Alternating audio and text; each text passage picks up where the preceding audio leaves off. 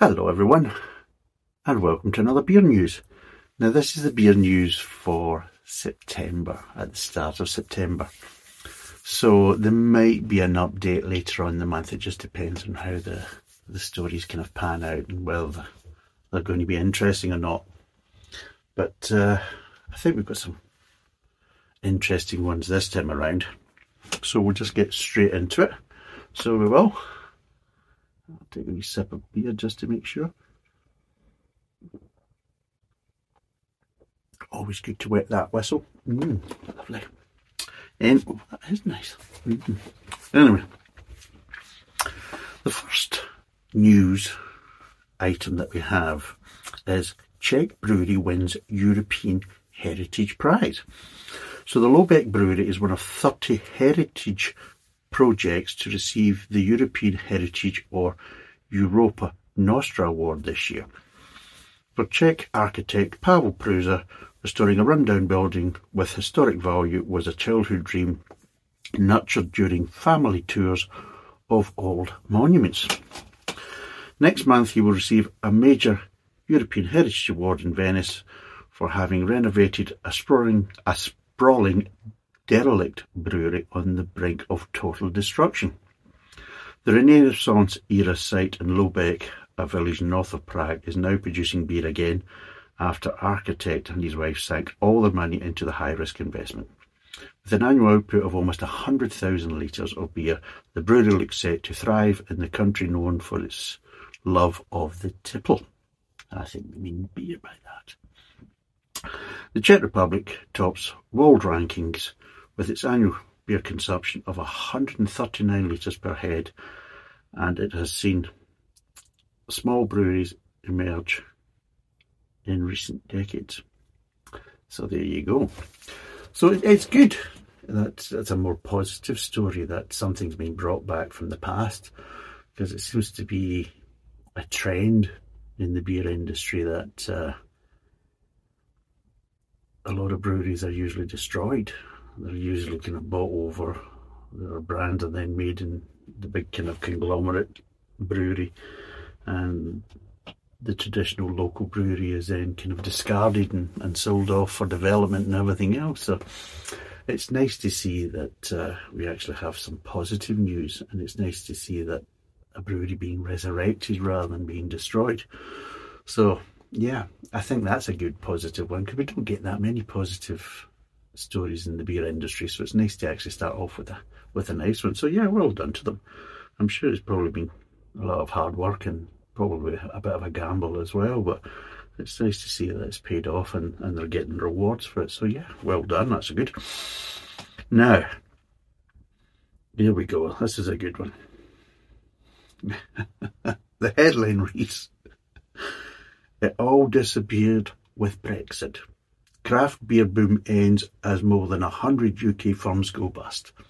So apparently, the craft beer boom ending is all to do with Brexit. Interesting. So, Kimmy Karjalainen, Karjalainen and his brother Marco poured their life savings into Bone Machine Brewing Company when it opened in Pocklington East Yorkshire in 2017 before moving to Hull as part of the craft beer revolution that swept Britain. The entire investment, not including time and labour, that we gave for free was about £70,000. Karcher Lennon said, It's not an easy blooming name, isn't it? It definitely sounds Finnish as well. Four weeks ago, it was gone that was my parents' retirement. So it looks like you're investing somebody else's money, not your own. but anyway, it just got too much. Brexit. Karjalainen said.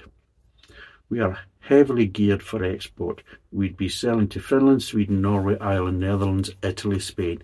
We had Hungary in the pipeline, and it's all disappeared with Brexit. Post Brexit trading arrangements with the European Union countries meant that Bone Machines craft beers needed to be accompanied by an expensive and time consuming paperwork.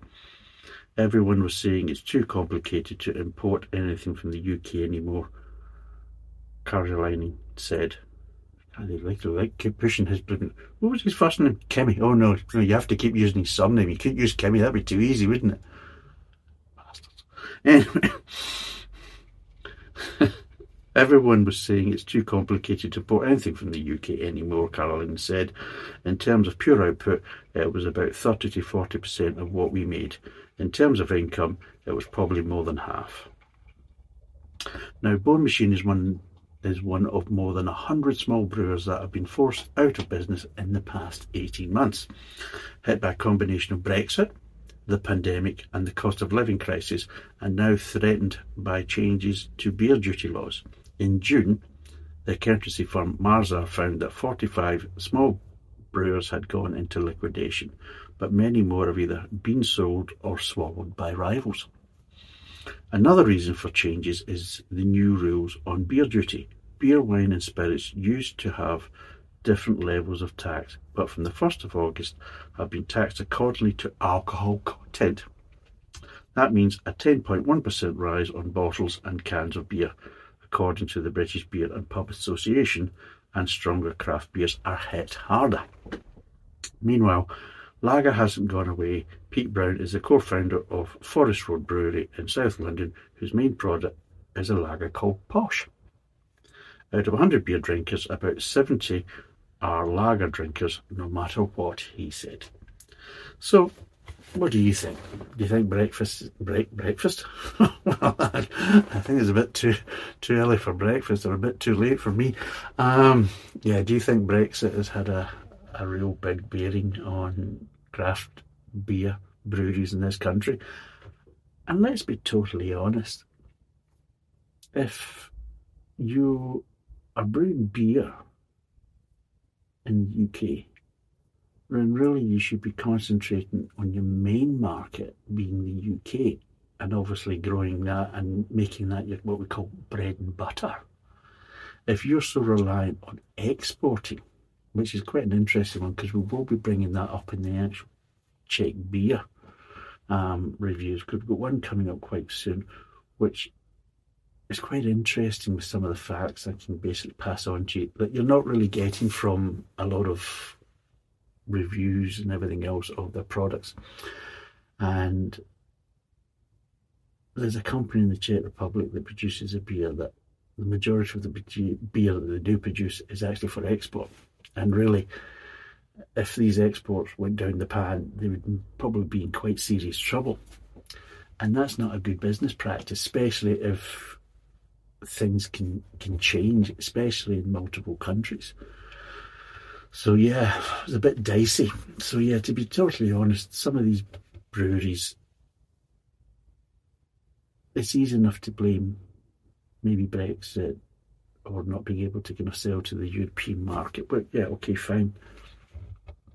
Which then tells me that your market isn't strong enough in the UK. And if it's not strong enough in the UK, then yeah, you're going to have problems because they should be your bread and butter anything you should be doing from export should be bonuses and they should be classed as bonuses. They shouldn't be classed as your main income because they aren't as, how would you say, um, robust and maybe a, a secure um, revenue stream because, like you see, countries can change um, their import laws they can change their duties and everything else. So these type of things are always quite kind of uh, fluid in a lot of ways.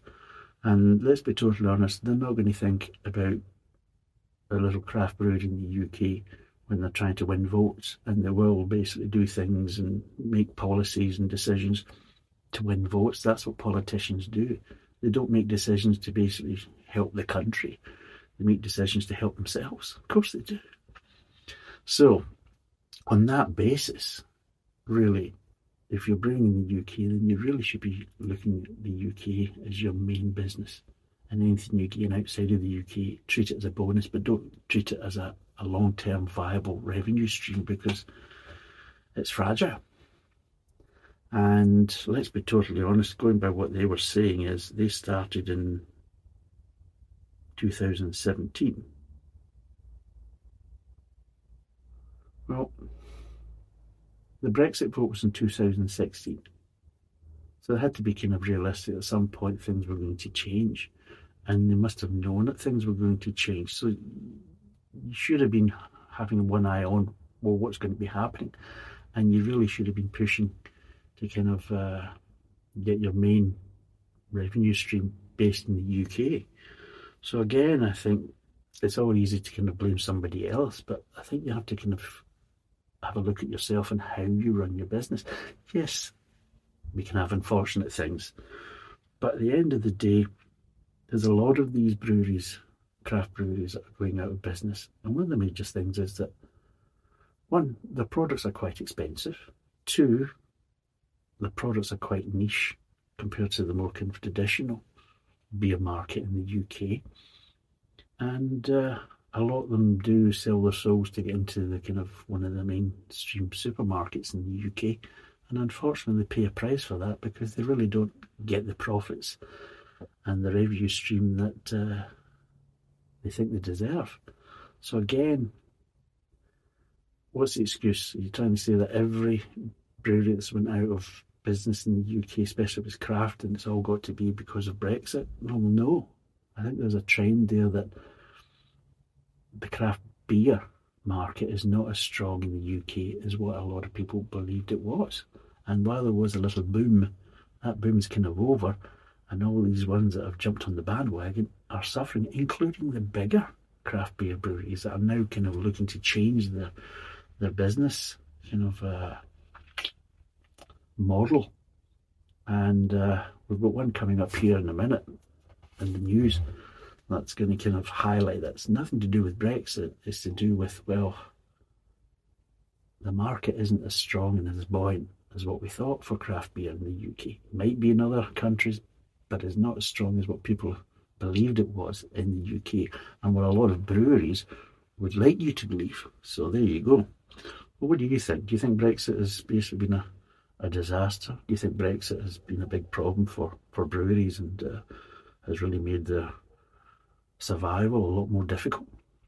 Especially in the present kind of climate with uh, changes in alcohol laws and uh, inflation and uh, cost of living.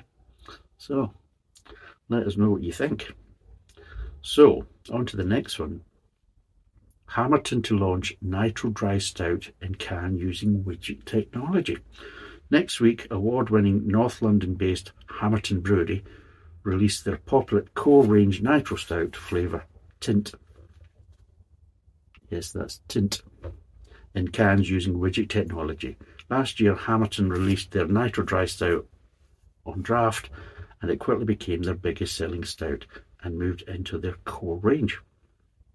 Since that time, they have heavily invested in research and development to expand, expand their knowledge and capabilities with nitrogen technology by investing in a liquid nitrogen tank and a nitrogen doser for their canning line, and have been carrying out R&D using widget cans for the last 12 months.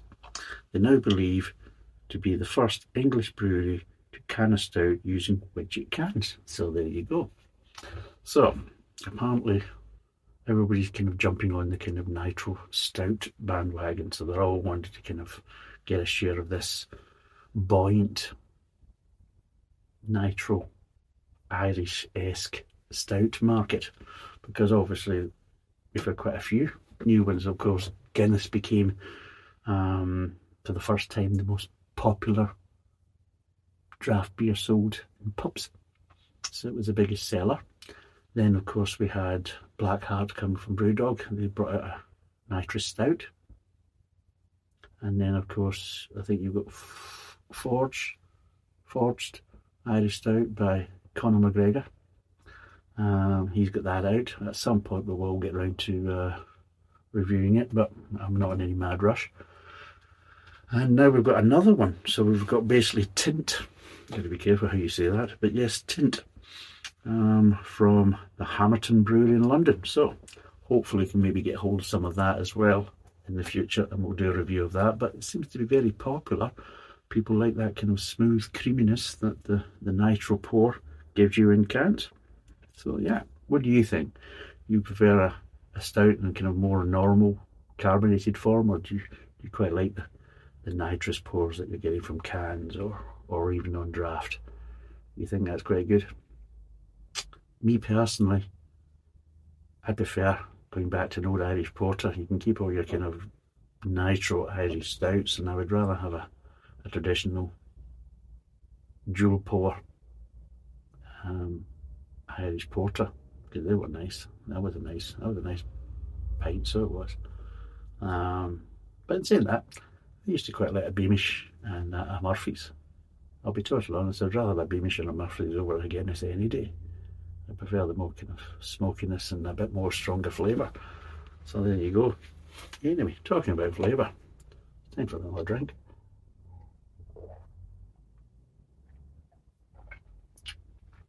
It's too easy drink that, too easy drink. You get yourself in trouble with that. Anyway, we have another one. And some more good news. Icebreaker Pale Ale awarded UK winner at the World Beer Awards. So Icebreaker Pale Ale is celebrating its second award win this month as it has been awarded country winner and gold in the pale beer category at the World Beer Awards 2023. Each year, the World Beer Award selects the very best of all internationally recognised styles, and last week announced its country winners with the final world's best winners being announced later this month. The juicy unfiltered pale ale brewed by Greene King also announced last week that it had received the highest star rating, three stars, at the Great Taste Awards this year. Crafted by Greene King Brewing Apprentices in 2019, Icebreaker launched a new look and feel for the brand this month, tweaking the design of the anchor, which is fast becoming the iconic symbol of the pale ale. So there you go. What do you think of that? Have you tried um, Icebreaker? I haven't. I haven't tried it. Be interesting to see what it's like, to see if it's uh, a worthy winner or there's some other kind of jiggery pokery going on. Because some of these beer awards, well, I think some of it's down to how they're actually judged, and I think some of the judging process doesn't help certain beers out and how they actually kind of do the judging. And I also think sometimes a little bit of kind of, well, hey, everybody try and share out the prizes amongst the many to try and kind of show the diversity with and give off the impression it's such a strong industry that we have and it's all kind of self promotion and everything else. So I think sometimes there's a bit of cadology going on with some of these awards because I've tasted award winning beers and you're thinking, seriously? That's dreadful. So I suppose everybody's kind of uh, have their own opinion, but there's been quite a few award winning beers that I've tried in the past that I've just thought, no, they're very disappointing. So, but anyway, hopefully at some point we'll get it. But if you have tried it, let us know what you think. Um, and uh, whether you have tried it and whether you think it is probably a worthy winner of it. On to another thing with Greene King, because seems to be in the news quite a lot just now. But apparently, Greene King has launched the Mischief Maker for cask. So Greene King Brewery will be launching Mischief Maker, its latest limited edition cask ale, for August and September as part of its fresh cask release calendar for 2023. The 6% golden cask available for the summer months is a double dry hopped DDH IPA that uses British hops to deliver a complex mix of fruit aromas and flavours. The name for the DDH IPA was inspired by the renowned herbalist and astrologer Nicholas Culpeper, brought medicine to the masses and attempted to make medical treatments more accessible in the 1600s. So, Mischief Maker. I've got to admit, when I, when I did hear the name, the first thing I thought was, oh, well, it's got to be Nicholas Culpeper. It's got to be. That's who they're on about. Yeah, right. I don't know how they get from mischief maker to, oh well, it's got to do with a renowned herbalist and uh, astrologer. I've never come across him, which uh, probably to his relief, just as much to mine. Um, but yeah, apparently that's that's what's inspired it. There you go, marvelous. Okay. Well, if you have tried it, let us know what you think. And uh, I don't think we'll get a chance to kind of review it because I'm really having problems trying to find pubs that I can use to do reviews in that actually have interesting beers and uh, also have the kind of facilities that I can kind of go away in the kind of background and, and not get kind of in the way of other drinkers. So anyway, what do we have now? Now here's a bit of a strange one. So it is. This is one from America. And I honestly don't know if it's a good thing or a bad thing. Some people think might think it is, and some people might think it isn't. But Tilray is buying beverage brands from Molson Coors and Anheuser-Busch as cannabis industry struggles.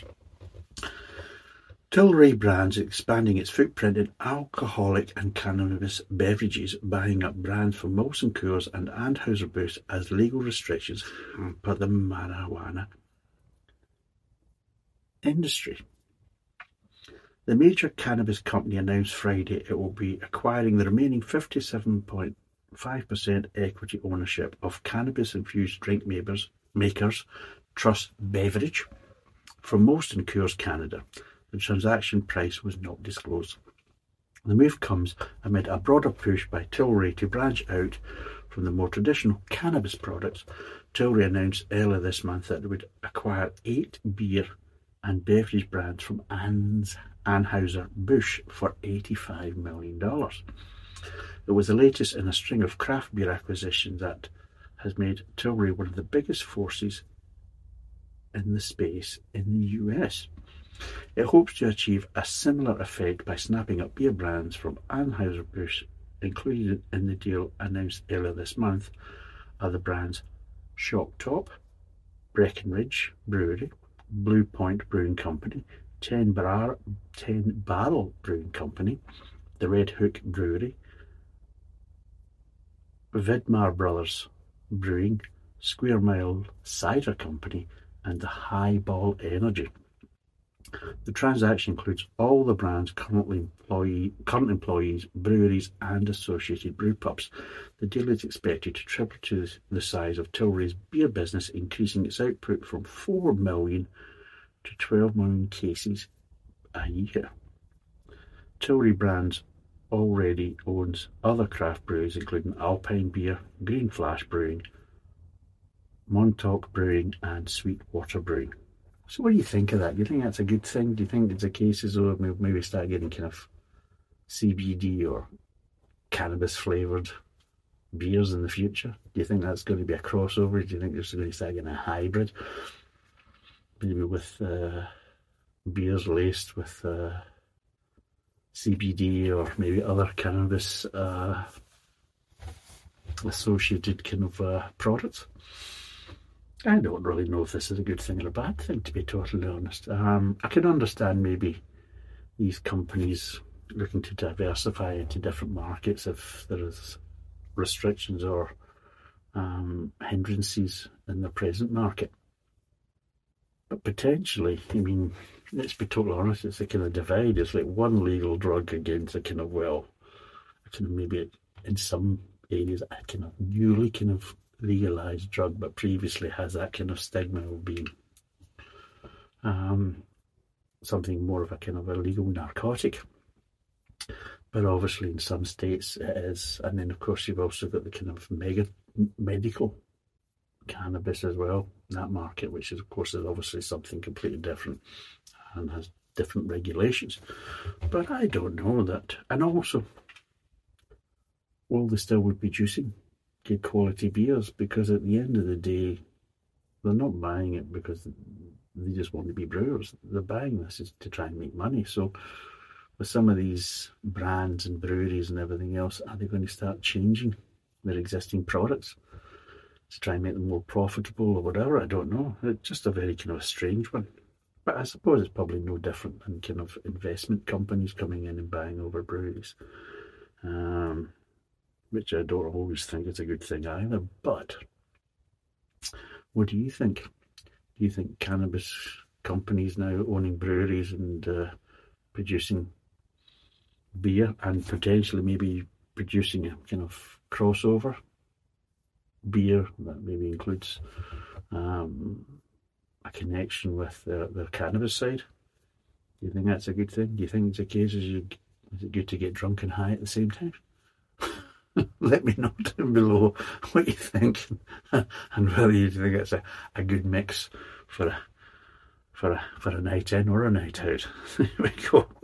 Right, on to the next story, but more drinky bit. That is too nice, too nice. Anyway, now we're into Scotland, and this is a bit of a connection because I think we did a um, a beer recently reviewed that is quite similar to the Innis Gunn product. Well, it was quite similar how it was described. Maybe not the same when you actually drunk it. But anyway, Innis Gunn launches lager age for 12 months. Edinburgh based brewery Innis Gunn has released 12 Moons Lager, a new brew bottled in August 2022 under a full moon and aged for 12 months in 75 cl bottles or 750 ml bottles. Oops, bit of a wind there. The 5.8% lager, which is bottle conditioned and unpasteurised, is the fourth beer in Innis Gunn's limited edition range for 2023. 12 Moons Lager has been stored and aged for a full year before being offered for purchase, undergoing extended maturation, which goes well beyond the normal timeline. Well, yeah, I mean, if it's been, I mean, the thing is, so they says it's been kind of uh, aged but there's a difference between aging and lagering, so it'll be interesting to see it being a lager. How long did was the lagging process for the full twelve months, or was it lagged for a certain period and then after that it was kind of uh, set up in, in the bottle to be conditioned in the bottle as well. Um, so it's a bit of a strange one because normally lagering you wouldn't do it in the bottle drag you would do in the, the tanks because it has to be kept at a cold temperature.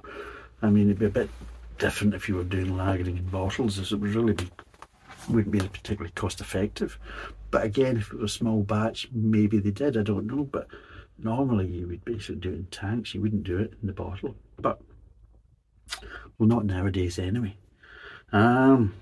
So yeah, I've have you tried it? I'll I'll try and see if I can try and get hold of some if possible.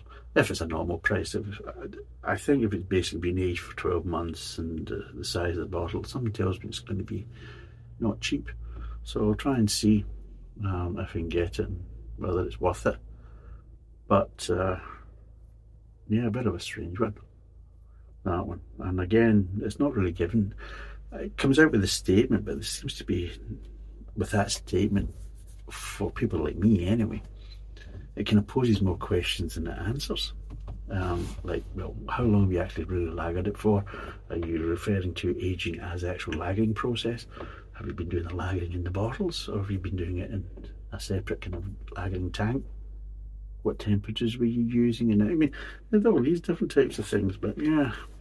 And again, why do you do it for 12 months? I can understand the kind of, you know, from basically, you know, new moon from one moon to the other and that type of stuff. But again, I've got to look at the basis as is this really worthwhile? And is it a bit of a gimmick? Let's be totally honest. So, again, what do you think? I think it's a bit kind of. I would need more answers to really kind of make a judgment on it, in my view. But initially, just with the kind of questions it's posing, I'm kind of dubious about it to a certain degree. Now, here's one. Brewdog. Now, if you've ever heard of Brewdog, I'm sure you probably have. You might even have been unlucky enough to try some of their products, especially the more craft beer ones. Now, the thing is that uh, Brewdog, um, earlier on this year, um, well, it was a, technically it was a end of 22, start of 23, that they started to bring out this Black Heart Stout, which again was supposed to be more of a traditional stout, and again it was a nitro pour as well to kind of take on Guinness and maybe get a little bit of share of that market. So apparently Brewdog sets sight on ale with Shore Leave launch. So Brewdog is to launch Shore Leave, a new 4.3 ABV amber ale in a bid to disrupt and win in total beer. The Scottish brewer will launch the Moorish Malty Amber Ale in single 500ml bottles with an RSP of £2.05 in a four pack 440ml cans at £6.25 RSP, which is recommended sale price, and 10 440ml RSP packs um, at £12.50 formats from the 1st of September. Brewdog's head of grocery Stuart Harrison told the grocer the move to enter ale was born out of desire to expand beyond craft. The fuckers are out with the bloody cars again. Now they're taking their horns. Seriously. this every fucking time. I actually purposely I thought, right, well hang off and I'll actually do this beer news later.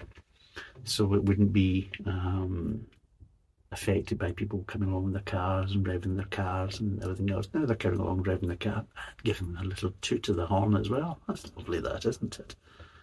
Seriously.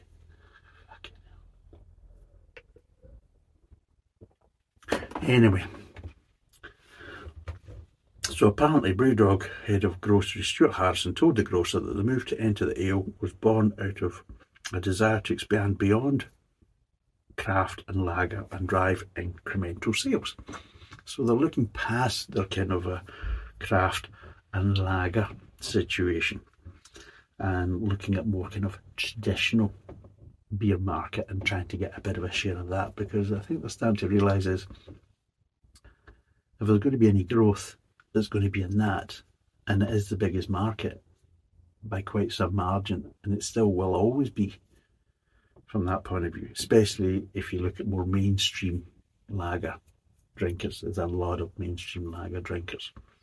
And uh, apparently, he said, we've got to a position on craft where we've probably got 100% distribution in grocery, he said. So, whilst we'll continue to try and bring people and it comes to a point where that category is only so big. So he's even admitting that while they may be trying to bring in new drinkers and uh, attract new drinkers into the craft beer market, let's be totally honest, the growth isn't there. It's kind of saturated. And if they really want to kind of increase revenue and bring in new growth and sales, then they have to look at other markets. And of course, obviously, the natural market is the more kind of mainstream and traditional beer market. And that looks very similar when they did the, the Black Heart, and now they're bringing out an amber ale. So there you go. So the move into ale comes seven months after Brewdog launched Black Heart, a stout aimed at challenging the ubiquitousness, oh, also ubiquity of Guinness. Harrison said Black Heart was now worth two million in retail, adding it and Lost Lager were converting mainstream beer drinkers over to draft. Well, no, not really. I wouldn't say. I mean, if you're producing a lager, you can call it craft, but let's be totally honest, it's just going to be a lager. You can hype it up as much as you want, but it's just a lager. And let's be totally honest, if it's not particularly affordable, then most lager drinkers aren't going to drink it the majority of them are still going to drink, stick with the mainstream piss water. But this is an interesting one because one of the things we associate with craft is they're usually a lot more expensive. They hype it and everything else and claim there's all such wonderful jiggery pokery going on and oh well the ingredients come from the gods directly themselves and all this nonsense and that type of stuff and there'll be mist, magic and fucking unicorns and everything else fucking pissing all over it. But let's be totally honest, one of the major things you associate with craft beer is you don't get very much of it and it's usually a hell of a lot more expensive. That's reality. There you go. Regardless of whether you love the taste or you don't love the taste. I'm not even going to get into that. That's subjective. But let's be totally honest, price per volume is a heck of a lot more expensive. But I was in Tesco's, which is a supermarket. If you're not in the UK, it's a big kind of supermarket chain. It's supposed to be the biggest one in the UK. I was in there a couple of weeks back with Agent, and I think it was £5.25 for a four pack of Guinness, 440ml, 4.2%. For the Black Heart Stout from Brewdog, it was £4 for a four pack of 440ml cans at 4.2%. So exactly the same volume, exactly the same ABV, but it was a pound a can. And that's what was going on in Tesco's. So let's be totally honest, that's not trying to attract people over to the craft side.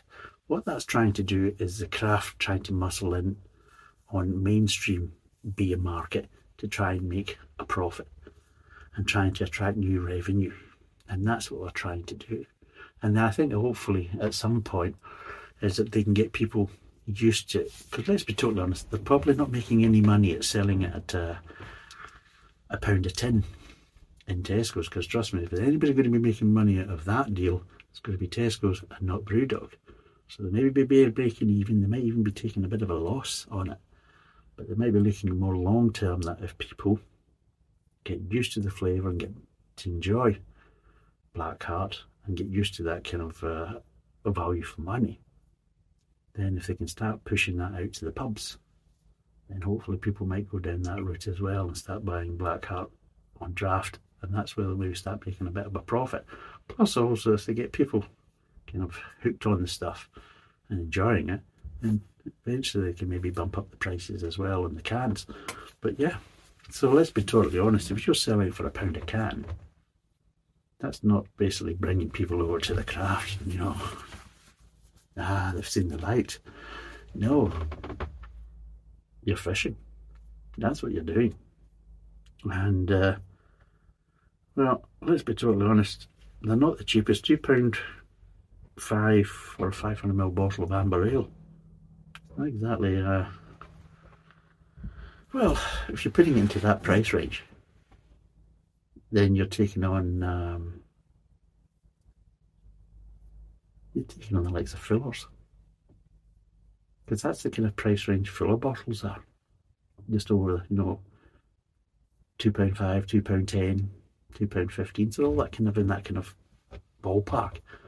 So it's got to be a bloody good one. Because let's be totally honest, if I was paying £2.5 pence on a 500ml bottle,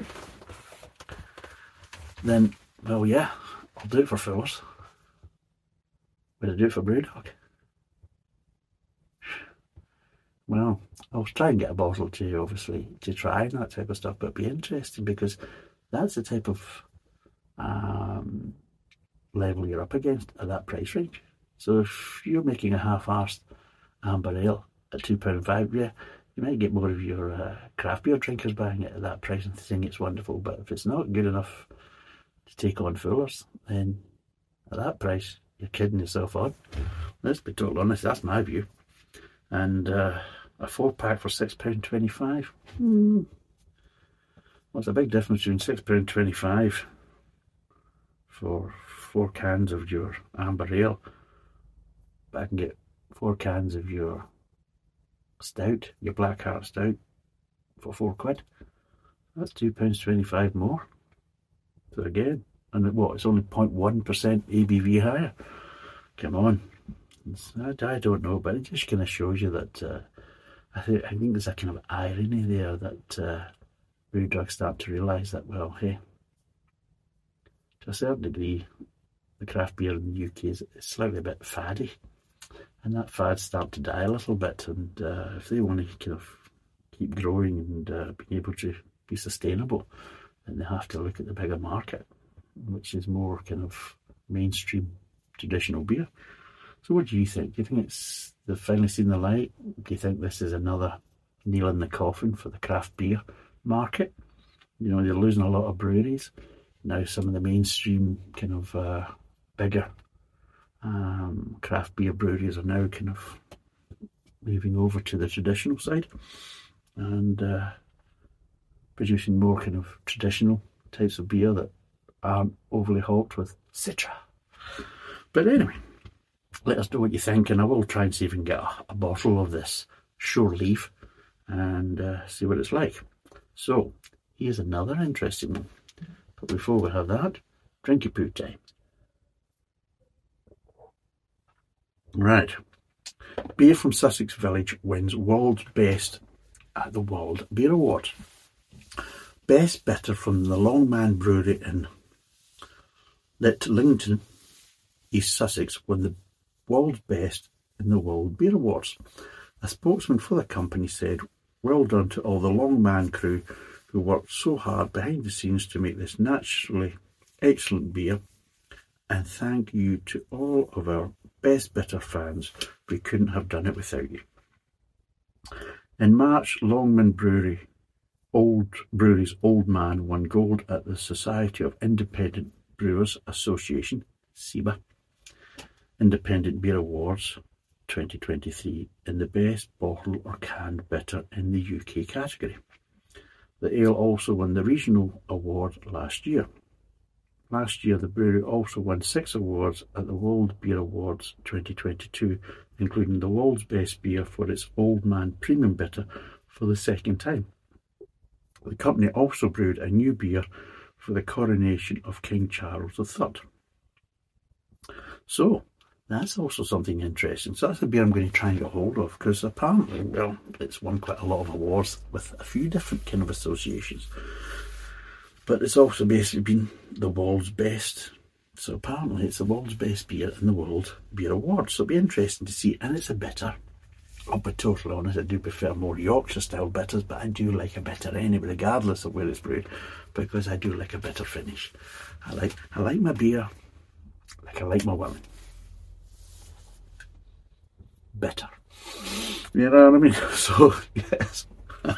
be interesting to see what it's like, and I, would like to try and get hold of it. But again, it's a bit of nice positive news for the the brewing industry, especially in the UK that we actually have um, supposedly good beers winning awards and winning quite quite prestige awards.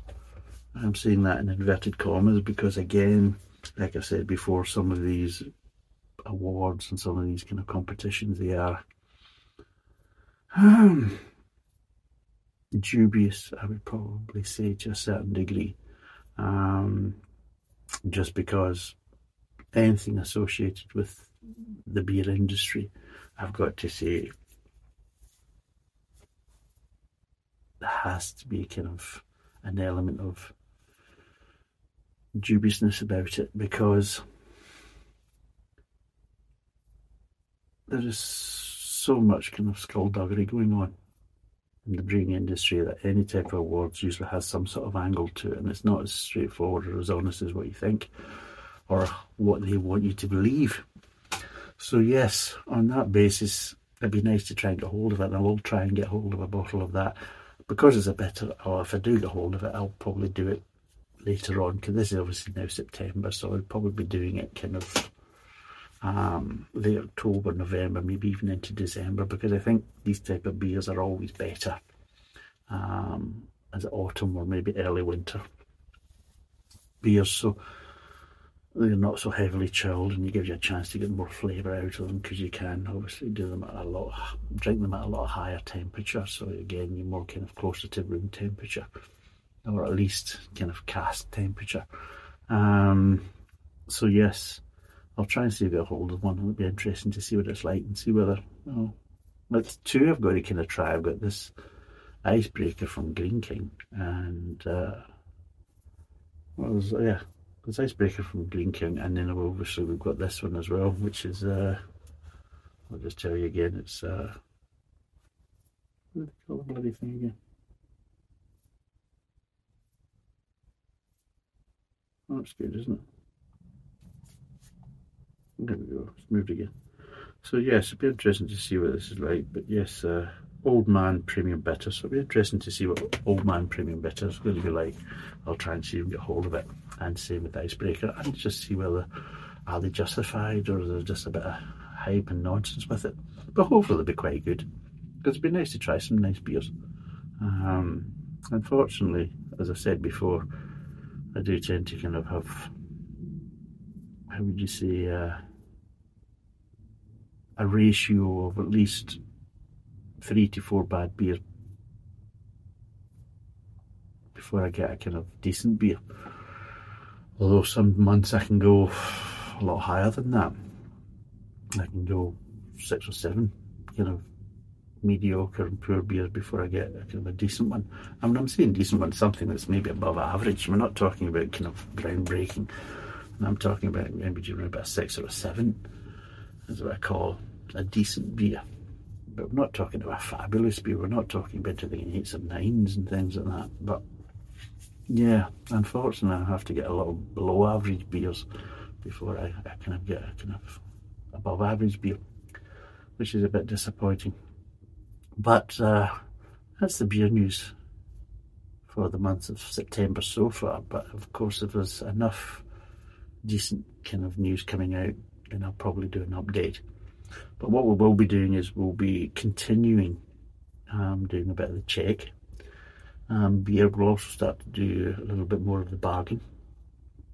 Um, brand beers because we'll be looking at home bargains and B&M and any kind of uh, branded cheap branded beers that they sell from Europe and uh, we'll get them in and, and see how they compare to the kind of cheaper own brand supermarket beer. So we will be kind of expanding on that one. And also because of the kind of weather's now kind of changing, we'll also be kind of starting up the Yorkshire series again as well. So that that will be a continuing as the weather's the weather's starting to get a little bit colder now, and uh, we start getting into more towards autumn. Then we'll be kind of doing a bit more because I've got quite a few of the Yorkshire beers that are kind of darker ones now anyway. And I didn't really want to do them in the summer because I just no because I would then chill them and I can then maybe lose out. So I want to have them a little bit kind of obviously cast temperature or maybe warmer just to try and get the flavours out of them and, uh, and enjoy them. So again, they're a better beer for the kind of autumn. So we'll be continuing on that. And uh, so that's the kind of main series. And of course, if anything interesting kind of comes about, I also think it's a case as though we're going to be doing some German beer. Not because I actually planned to do some German beer, but because uh, the wife went shopping and she's seen certain beers in certain supermarkets, so she bought me them. And at the end of the day, I'm looking at a box just now. at the end of the day, I wasn't planning to do these as a review. Uh, but now I've got them, I might as well. So I will be doing some German beer coming up as well, a little kind of mini series. But it wasn't really planned and I wasn't really looking for doing it. But at the end of the day, well, I might as well drink them because I've got them. So I might as well review them and uh, see and let you know what they're like. And uh, so that's what's kind of coming up in the next kind of uh, few months anyway. So this is the end of the beer news. Thanks for watching. Cheers and bye for now.